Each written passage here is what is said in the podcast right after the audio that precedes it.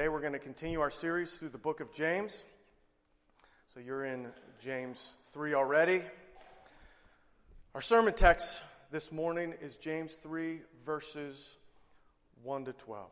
Verses 1 to 12. With that, these are the words of God. Not many of you should become teachers, my brothers, for you know that we who teach will be judged with greater strictness. For we all stumble in many ways. And if anyone does not stumble in what he says, he is a perfect man, able also to bridle his whole body. If we put bits into the mouths of horses so that they obey us, we guide their whole bodies as well. Look at the ships also. Though they are so large and are driven by strong winds, they are guided by a very small rudder wherever the will of the pilot directs. So also the tongue is a small member, yet it boasts of great things. How great a forest is set ablaze by such a small fire! And the tongue is a fire, a world of unrighteousness. The tongue is set among our members, staining the whole body, setting on fire the entire course of life, and set on fire by hell. For every kind of beast and bird, of reptile and sea creature can be tamed and has been tamed by mankind, but no human being can tame the tongue. It is a restless evil full of deadly poison. With it we bless our Lord and Father, and with it we curse people who are made in the likeness of God. From the same mouth come blessing and cursing. My brothers, these things ought not to be so. Does a spring pour forth from the same opening both fresh and salt water? Can a fig tree, my brothers, bear olives, or a grapevine produce figs? Neither can a salt pond yield fresh water. Let's pray. Heavenly Father, we thank you. We thank you for your holy word today. And we declare with the psalmist the sum of your word is truth, and every one of your righteous rules endures forever. So, Lord, we come to you this morning. We ask you, re-speak the truth of your word today to our hearts. By your Holy Spirit, we welcome your Holy Spirit. By your Holy Spirit, guide us, lead us, shepherd us, O Lord. Illuminate your word to our hearts, O God. We ask all of this in the name of Jesus. And everyone said together, Amen. Amen. Back in the old days, in the early to mid 90s, Way back then, those of you who were alive and old enough to remember will recall a TV commercial that begins with cooking oil sizzling in a hot frying pan. The narrator then says, This is drugs. A few seconds later, an egg is cracked. It goes into the frying pan. And as you watch the egg sizzling as it cooks, sparks of oil jumping out of the pan, the narrator says, This is your brain on drugs. Any questions? Many of you remember it. It was a powerful ad. And it was a powerful ad with a clear purpose. The clear purpose was to warn people, and in particular young people, of the horrible, devastating, lifelong consequences of drug abuse. Everyone who saw the ad understood the message. If you use drugs, this is what you will do to your brain. If you use drugs, you will turn your brain into a fried egg. So, if you don't want that to happen to you, don't do it. Don't do drugs. Here in the passage before us, the author James does something similar. Without the aid of a TV screen, James employs vivid imagery in order to warn. A bit in a horse's mouth directs the entire physical body of a horse. A tiny rudder directs a massive ship. And a small fire sets ablaze an entire forest. Like an egg in the frying pan, these images taken together serve to lovingly warn. And they warn not against drug abuse, but rather they warn God's people. They warn us regarding the horrible, disastrous, tragic consequences of misusing and abusing the tongue. In summary, the message of our text is this. If you're taking notes, you might want to write this down. Do not tolerate sinful speech in your life because if you do, devastating consequences will surely follow.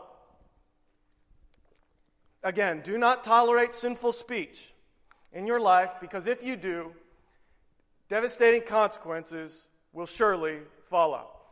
In the remainder of our time, I trust you will see how the passage itself bears this warning out. Let us now consider a survey of the text. In verse 1, James reminds his original readers and all of us that a man ought not take on the office of pastor teacher flippantly or lightly. He ought not to do this, James says, because those who teach, as you see in your text, will be judged with greater strictness. In first century Jewish culture, people greatly honored, revered, and esteemed the role of teacher. To be a teacher was seen to be a great thing. And it came with the added perk of increased social status and all that came along with that increased status. Given this reality, it seems quite probable, commentators think, that some among the first readers of this letter were motivated by the sinful ambitions James speaks of later on in verse 14 to seek the office of pastor teacher. In verse 1, James warns his readers against such folly by reminding them that teachers of God's word will be judged with greater strictness. A clear reference there to the final judgment. This reminds us while entrance into heaven is indeed by grace and grace alone. Entrance into heaven is by grace and grace alone. For Christians, there is a judgment of rewards. There is a judgment of rewards, the outcome of which is determined by how we conduct ourselves during our sojourning here on earth. For every pastor and every man aspiring to the pastoral office, God's word is clear. On the last day, God will judge us with greater strictness for how we steward the responsibility of leading and shepherding the flock of God, which Jesus Christ Himself bought with his own blood. What a sobering reality. And I appeal to you, please pray for us as your pastors. Please pray for Jeremy and I that we would steward these roles faithfully and thank you. From the bottom of our hearts, we say thank you to all of you who so faithfully do just that. This exhortation regarding teachers leads James to highlight the fact that verse 2, please look there, we all stumble in many ways. The idea is pastors and we all, that is every believer, we, we all stumble in the Christian life in many ways. Every believer knows this from personal experience to be true, do we not? We know this to be true. We all stumble. We all fall short. We all sin.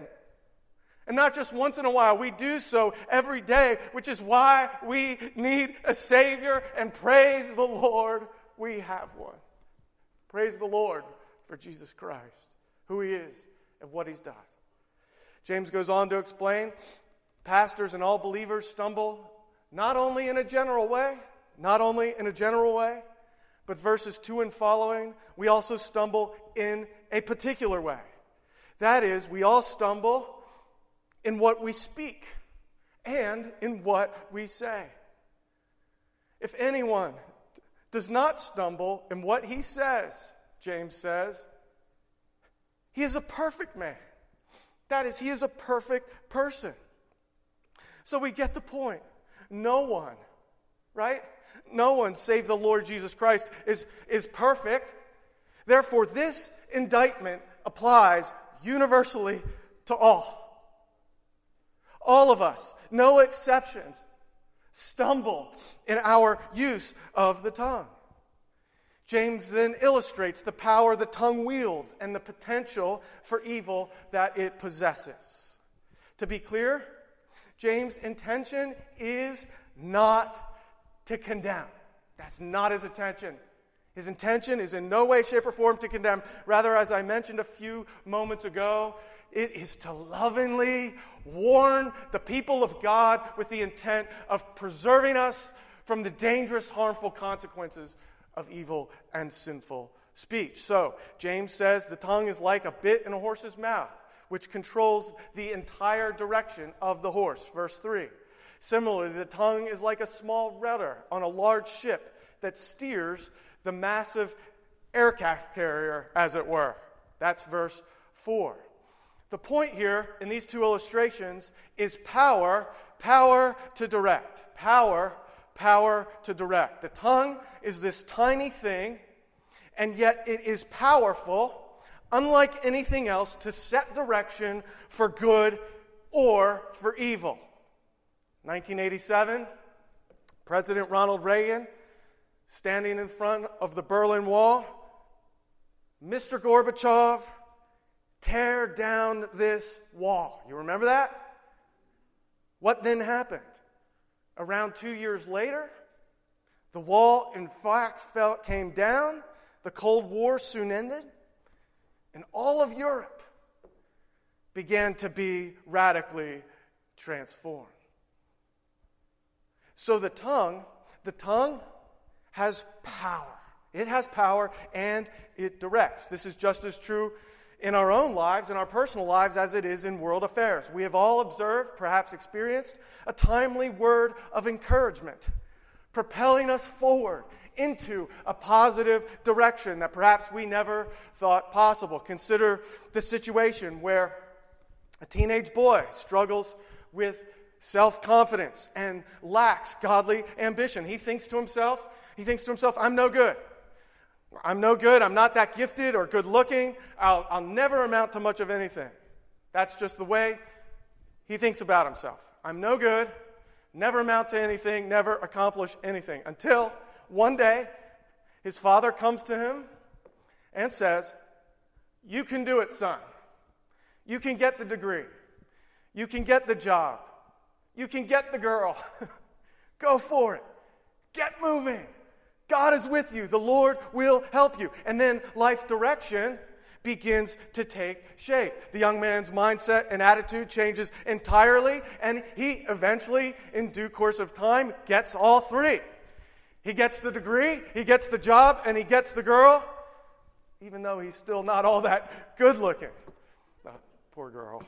Um, Anyway, so words have power to direct. Words have power to direct. They have power to direct in a positive way. Yet we have all observed and perhaps experienced the exact opposite, right? The exact opposite of that. A word of gossip, uh, slander, ridicule, insult, or anger that just devastates that harms and injects such pain into our souls that we may struggle to recover and move forward in a God glorifying, productive manner. Some, some of you have thoughts coming to mind right now of things that have been said to you in your life that sting to this day. It's the power of the tongue. I pray that God, by His Holy Spirit, if you feel that way right now, would even today just pour out His Holy Spirit on you, touch your heart, and bring comfort. Sticks and stones will break my bones, but names will never hurt me. Not true. Not true. And that is exactly what verses 5 to 8 go on to explain. In these verses, James labors to show us the potential for evil that the tongue possesses. The tongue is like the small fire that sets an entire forest ablaze. Verse 5. The forest there represents human relationships set on fire, lit on fire by the tongue. The tongue is, verse 6, a world of unrighteousness. I like the KJV. It's a world of iniquity. The tongue defiles the body and is set on fire by hell. Verse 6. All kinds of beasts and animals can be tamed, but no human being can tame the tongue. Verse 7. The tongue is a restless evil. You see that? Verse 8. It's full of deadly poison. I ask you, brothers and sisters, do you view your tongue as possessing that kind of powerful potential for evil? In verses 9 to 10, James goes on. He goes on to point out the instability and duplicity of the tongue. From the same mouth, he says, come both blessing and cursing. Just think about it. What two activities could be more diametrically opposed to one another? Blessing on the one hand, blessing God on the one hand, and cursing other people on the other. The idea is here we bless God, come to church, we praise Him in the church service. Then we go home after the service, and sometime that very day or during the week, we curse. We speak angrily, harshly to another human being, another person made in God's very image and likeness. End of verse 10. James then exhorts all believers, my brothers, these things ought not to be so. So that really is the main thrust of the Word of God, of this passage today. Not my opinion, this is the Word of God. That's the main thrust there. These things, these evil, sinful uses of the tongue, these things ought not be so. They ought not characterize the believer in the Lord Jesus Christ. In verses 11 to 12, James goes on to remind us of something key here that the tongue does not operate on autopilot, right? Doesn't operate on autopilot. Rather, the heart controls the tongue. In the same way that a freshwater spring cannot pour forth two different types of water, salt water and fresh water, so a truly upright, godly, righteous heart will not consistently produce both wicked and godly speech. This point is made again in verse 12, where James explains that a fig tree does not produce olives and a grapevine does not produce figs. This reminds us that problems with the tongue are first heart problems. For as Jesus said, what? Out of the overflow of the heart, the mouth speaks. Practically, here's what this means it means, it means that no matter how sorely tempted that I may be, I only have one person to blame for my speech problems. And you're looking at him, right? The blame for my speech problems, for Chris Patton's speech problems, no matter how tempted I am, falls on me and on me alone. No one else can be rightly blamed for my speech failures. It also means that in order to become more godly in my speech, I must first repent of the sinful attitudes and idols that drive my ungodly words. Just one more thing I want to mention here. We're, we're just marching through the text here. While verse 13 is not part of the passage today, Jeremy's going to teach on that next week, I do want to point out a very important connection here that we, we really need to see. Verse 13 says, Who is wise and understanding among you? By his good conduct, let him show his works in the meekness of wisdom. It's important to, note that verse 13 is very closely connected to our text. The person who is wise and understanding is one who not only demonstrates good conduct generally, but who demonstrates good conduct as it pertains to his or use of the tongue. The wise man or wise woman is the one, here's the connection. The wise man or wise woman is the one who's able to control this thing, who's able to control the tongue. The fool, as we know from Proverbs, does not do so. So that is, that is the sober warning of our text. Live wisely. Live wisely. Watch your tongue. Do not tolerate sinful speech in your life because if you do, devastating consequences will surely follow. You will be guilty of lighting or perpetuating relational fires and injecting relational and spiritual poison into other people. It is,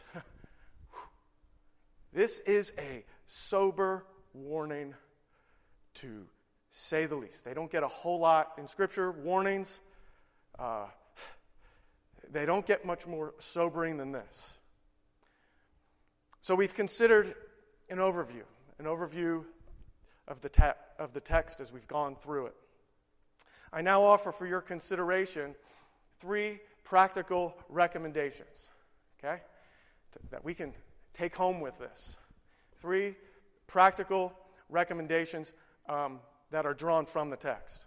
So these aren't just my thoughts, they're uh, drawn from, I trust you'll see they're drawn from the text. The text is extremely clear, right? Verse 2 We all stumble in many ways. And we all stumble in particular, the text is clear, when it comes to our use of the tongue. In light of this statement, I don't see how even the most mature Christian would be able to say, I've got my tongue perfectly under control. I am perfectly God honoring and wise in my speech. My tongue is absolutely not an issue. I want you to notice, even James himself says, We. We. We all stumble. So James is including himself in this indictment, and I don't think any of us here would say, we got our act together with the tongue more than James does. So, this warning in our text, I think, I think you see here, it calls for genuine humility, calls for authentic humility. It calls for humility because unless we first see ourselves as those who actually fail in these ways, who actually stumble and fall in these ways, we don't see ourselves that way, then we won't ever take the steps to change, right? And take the steps to grow. The difficulty is we don't always see ourselves clearly in this matter. Okay? And I begin I begin with myself. One obvious reason for this uh, we struggle with pride. Anyone not struggle with pride? We struggle with pride. It is human nature to think of ourselves as better than we are. So, in a text like this, when coming to a text like this or hearing a sermon like this, we more easily see the speck in our spouse's eye, our sibling's eye, our coworker's eye than the log that is protruding nice and large from our own. Our self perception can also be off because, frankly, this topic, the topic of biblical speech, is not one that many believers have thought long and hard about. There is not even all, all that much teaching, modern teaching, anyways, out there on this subject, which is, to me as a pastor, very sad given the high degree of importance that Scripture places on this topic of how we use the tongue. When was the last time you heard of a Christian bestseller on the topic of the tongue, on the topic of biblical speech? 10 ways to take control of your tongue. That's not a real book t- title. I just made it up. But whenever, when was the last time you saw that on like the Amazon top 50 or whatever website you go to, top selling Christian book site? You, you have, you know, and actually, I went through, I found a list, CBD, Christian Book Distributors, top 50 Christian books that have sold recently. And as far as I could tell, I, I, went through each of the 50 and read the titles. As far as I could tell, not one of those 50 books was focused on this topic, not one. So the topic, this topic of controlling the tongue is not popular, which is why I think sometimes we don't see ourselves clearly on this. I would also add this topic is not uh, particularly American either. We are the land of the First Amendment. Free speech, right? And free speech is important, right? it, it is important. While it is important, I remind you, brothers and sisters, as Christians, we aren't completely free. We are not completely free. Above all, we are citizens of Christ's kingdom and slaves of Christ. Jesus Christ is our King. Amen? He is our Lord. He is our master, our owner. Therefore, our speech, your speech and mine, must come under His lordship and His authority. This means that there is never a moment where God's holy law, God's righteous standards for my speech do not apply. Never a moment where God's standards, God's law for speech do not apply to my life. At the dinner table, talking with my kids, after a long day at work where I'm tired, God's word. In that moment, it applies. Before bed, talking to my wife, God's word, His law, His standards apply. On the computer, posting on Facebook, though I am not on Facebook, God's word applies. It applies comprehensively, fully, and completely, hour by hour, moment by moment, day by day. I ask you, dear brothers and sisters, do you believe that? More importantly, I'm speaking to myself again. Do you live that?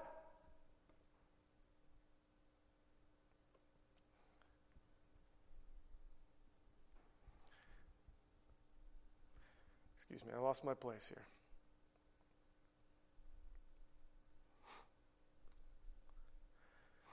As again, as Christians, our consciences um, are not always particularly sensitive when it comes to sins in this area. I heard theologian and pastor Sinclair Ferguson once say this. And this really struck me. He's a man I highly respect. Sometimes I wonder if the misuse of the tongue is actually a peculiarly evangelical sin. Sometimes I wonder if the misuse of the tongue is actually a peculiarly evangelical sin. And James, writing back in the first century, apparently would agree. We all stumble and fall, he says and particularly so with regards to the tongue. So, my encouragement to all of you is this. Again, talking to myself. Very simply, may you and I, may we all seek to be really humble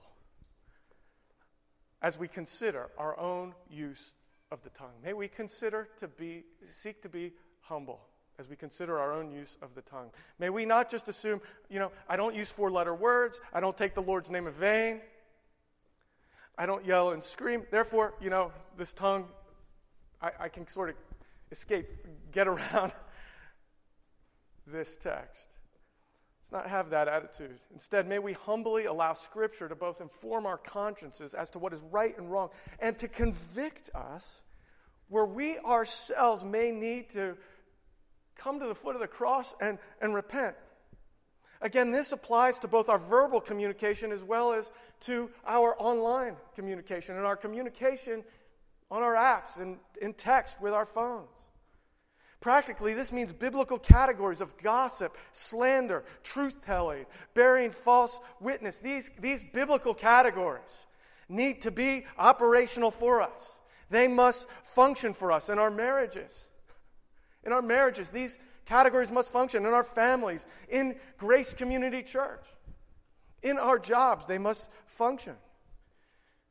And if we're to use our tongues wisely, I, I think we just, it's important that we understand these categories, think about them, and then apply them.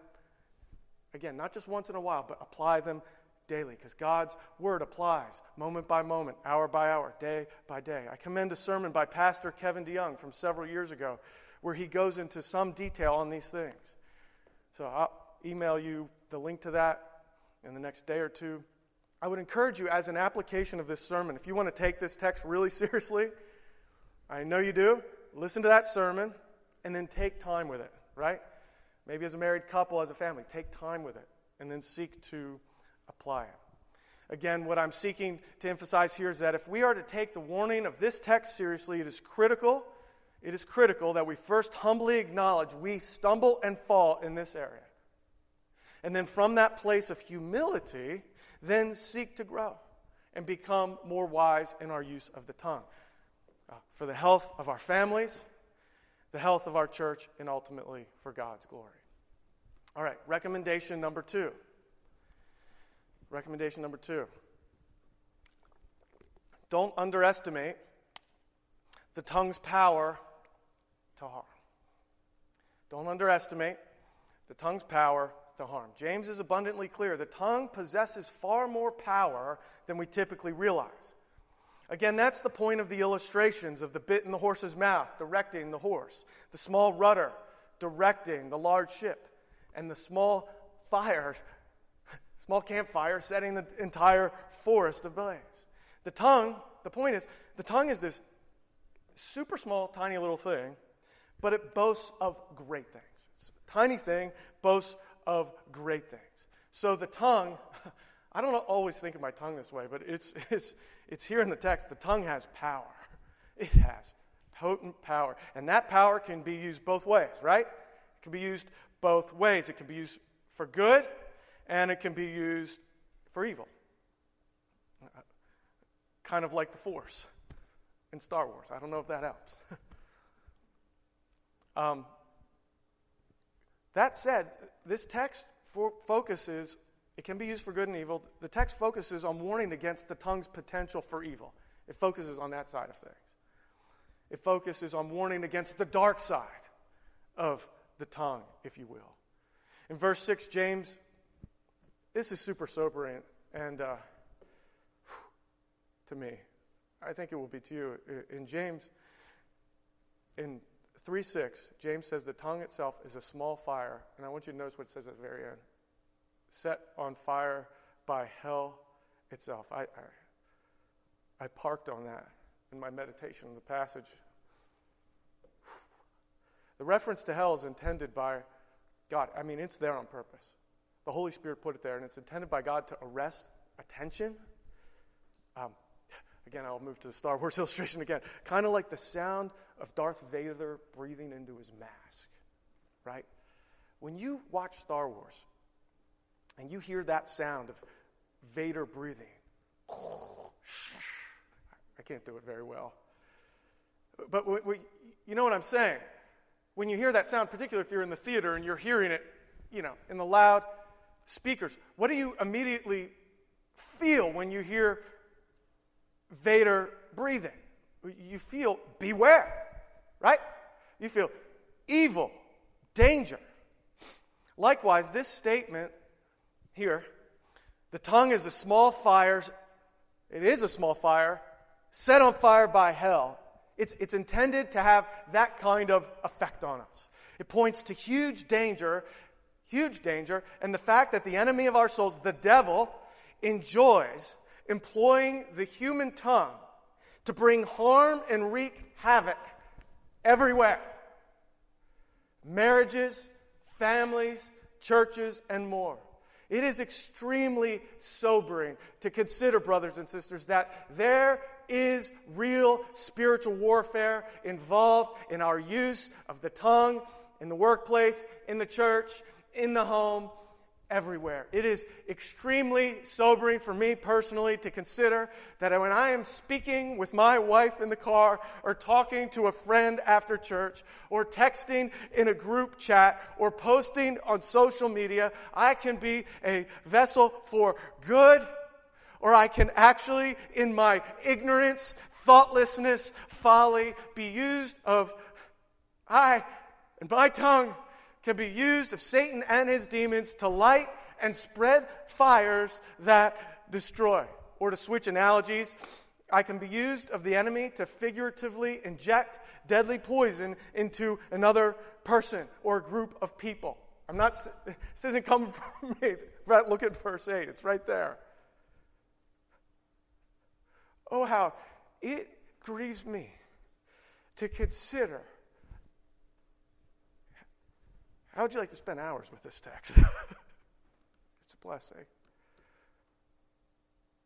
How it grieves me to consider my own folly. I just review the decades. My own folly with my own tongue at different points. Things I've said that I regret, that bring me sorrow. Brothers and sisters, I pray that God, by His Holy Spirit, this warning is here to really help us. I pray that God, by His Holy Spirit, would help us to not be naive and ignorant of the enemy's schemes. Our adversary is a prowling lion seeking those whom he may devour.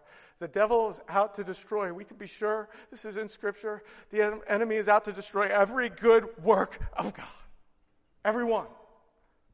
Every church. Every marriage. Every family. One of his chief weapons? The folly of this, of the human tongue.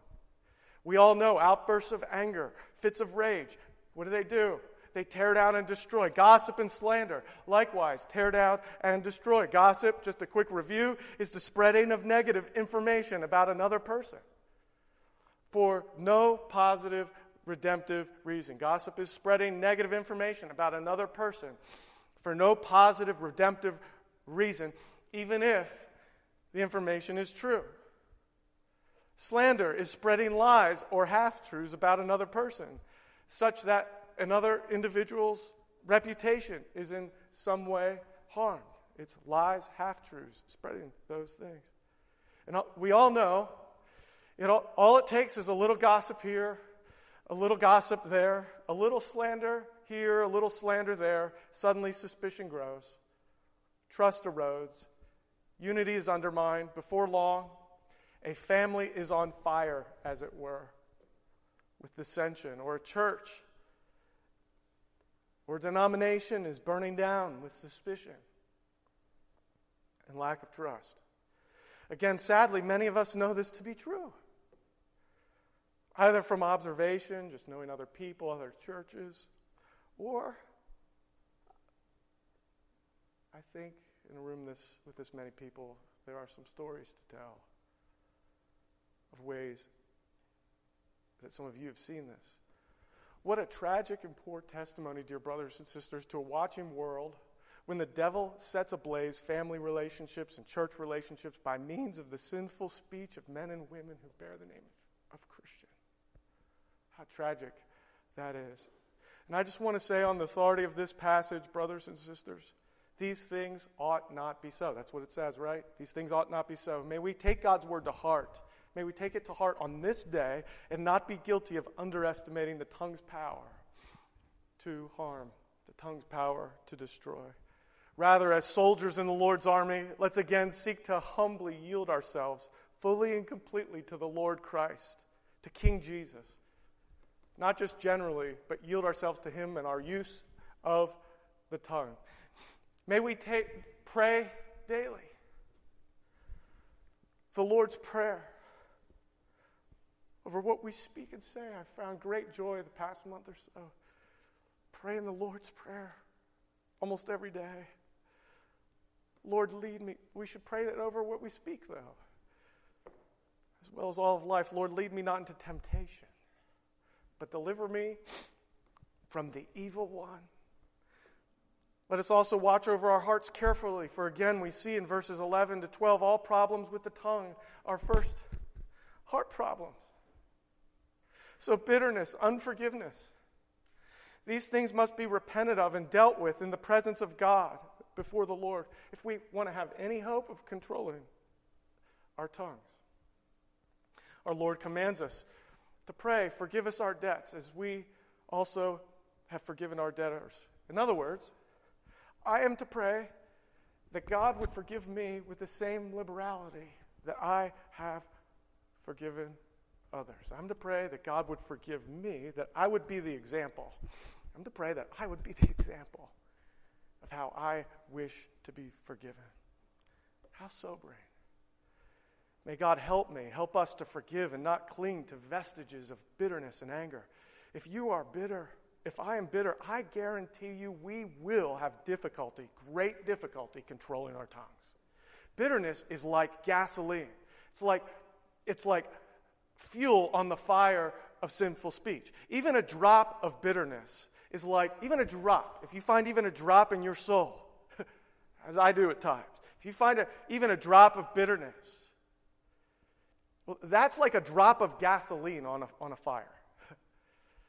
If you ever drop a little drop of gasoline, you're going to see and feel the effects of it. Well, it's the same way with a bitter heart. So, if there is bitterness in any of your hearts here, I urge you, even as I urge myself, please, I beg you to deal with it. Don't waste any time. Do not delay. Don't delay a single second. Don't let the enemy to have a foothold into your life. Ask God's forgiveness for that bitterness and that angst that's eating away at your soul. Receive his forgiveness and then seek God for his grace. Plead with him for his grace to forgive as God in Christ has forgiven you. And henceforth, in, experience the joy of a conscience cleansed by the blood of your dear Savior, Jesus. And henceforth, experience the joy of reflecting the grace of the Lord to those who have so sinned against you. Third recommendation. Don't forget, those who most tempt you are made in God's image. Please look at verse 9. With it, the tongue, we bless our Lord and Father, and with it, we curse people. Notice what, what it says next. This is so huge. Who are made in the likeness of God. When another human being in some way tempts you by what they say or do to sin with the tongue, it is very easy in that moment when you are tempted, when I am tempted, it is very easy in that moment to forget and overlook the fact that the person tempting you the most is a human being made in God's image. They are, as one commentator puts it, a reflection of the divine. A reflection of the divine.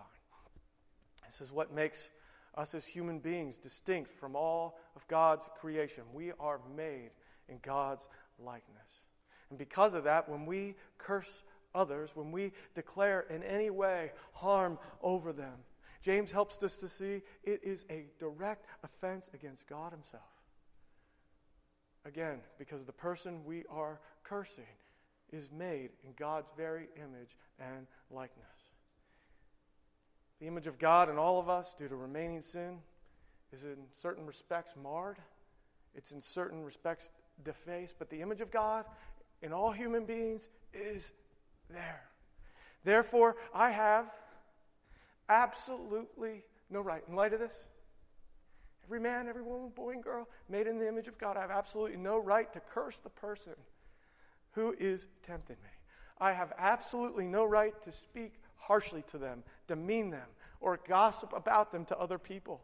Instead, even when I must bring a correction to them, I must do so lovingly, respectfully, honoring them as fellow image bearers of the living God. So, next time you are tempted to speak harshly to or about another person, next time you are tempted to speak in that way, I encourage you, remember that.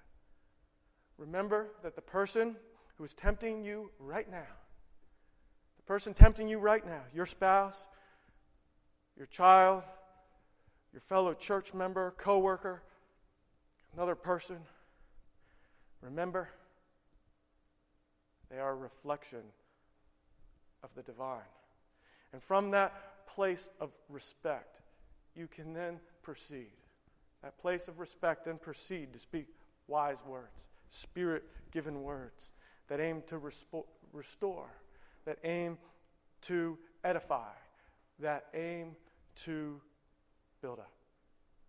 All right, let's bring this home. And if the band would join me on stage, that would be great. We all stumble in many ways. So, have you stumbled recently?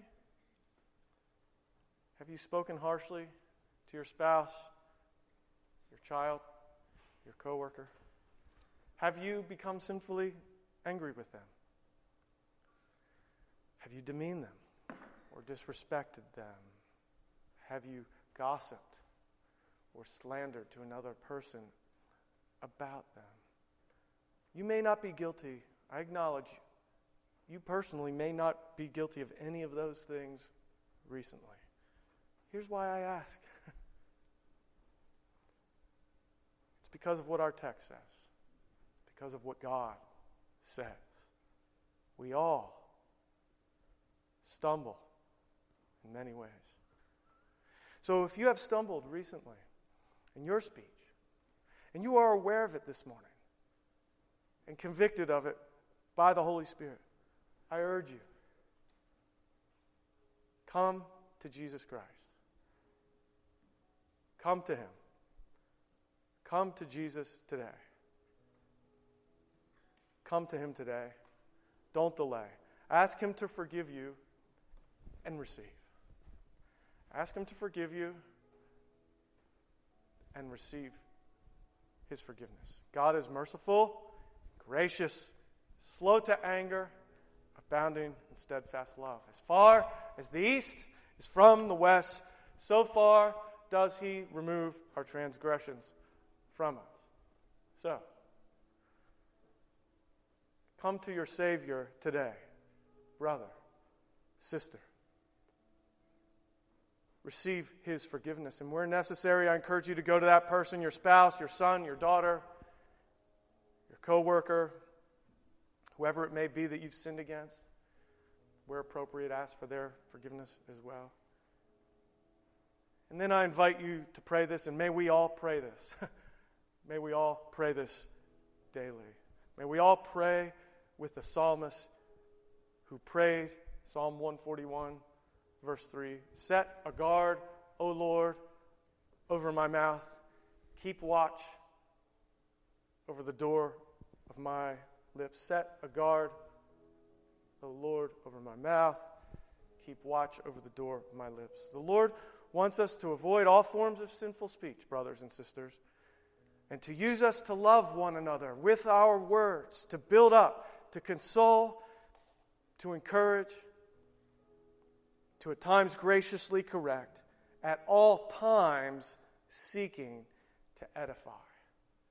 May God, by His Holy Spirit, help us to do just that. Let's pray.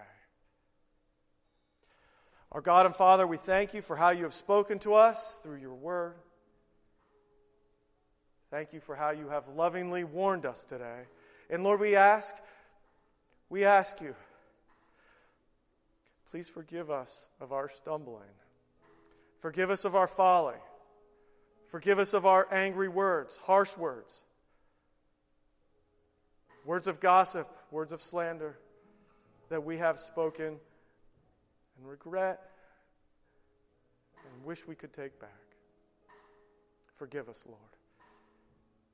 And Father, thank you that through the cross you've made provision for our sin with our mouths. On the cross, your Son Jesus, O oh Father, bore the penalty we, deserved so that we could be forgiven and free. So thank you, Lord, for forgiving us. Oh God, thank you for forgiving us. And Lord, by the power of your Spirit, we also ask that going forward, you would help us. You would help us to walk more wisely in what we speak and in what we say in order that our words would build up, edify, and bring great glory to you. Thank you, Heavenly Father, that by the power of your Holy Spirit, you desire to help us to that end. In Jesus' name we pray. And everyone said, Amen.